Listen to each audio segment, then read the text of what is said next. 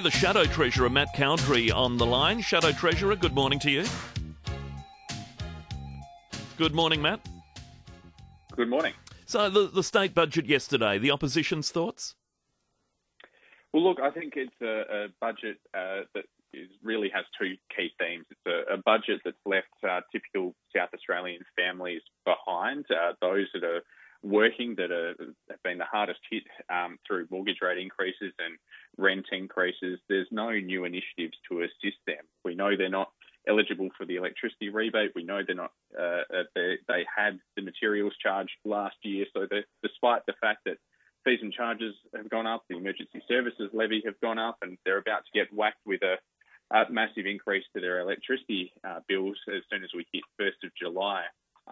There's just no additional assistance for them. And we know that we've had people coming into my office asking and telling me that they don't have any ability to find this extra money. So it's a very difficult situation for a lot of South Australian families, and the government hasn't come through for them. I saw yesterday your leader, David Spears, suggesting that the debt for every person is $20,500, which I imagine is probably a new high. I don't know what it was during state bank collapse years, whether it was that high or potentially more, I suppose, with a $3.7 or whatever it was, $1 billion black hole as a result of that. But nevertheless, people would be concerned to hear that at a time when energy bills are going through the roof, for instance. Council rates are going up as well. Everything is going up, cost of living. And per capita, we owe that sort of money. Well, absolutely, without a shadow of a doubt. We've got huge questions over our ability moving forward to repay this debt. Stephen Mulligan has certainly put any future Treasurer in a very difficult position when it comes to balancing budgets moving forward. But I just want to, if I can, briefly touch on this financial year. The Treasurer admitted that there was a $500 million blowout and that he hadn't met his predicted surplus, and in fact was in deficit by $249 million. But the reality is the actual blowout in expenditure was over $1 billion, because we had additional tax revenue into the state of $324 million by way of GST and $326 million by way of state taxes over that same period.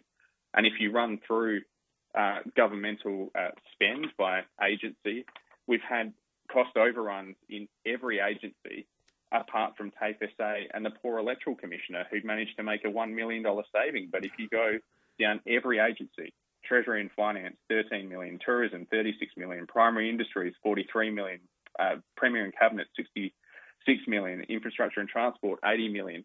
There was a blowout just in the operation of government that was astounding this financial year. So what's your solution in that? What's the budget reply? Well, look, the clear thing here is that Labor don't have the ability to hold their government bureaucrats to account.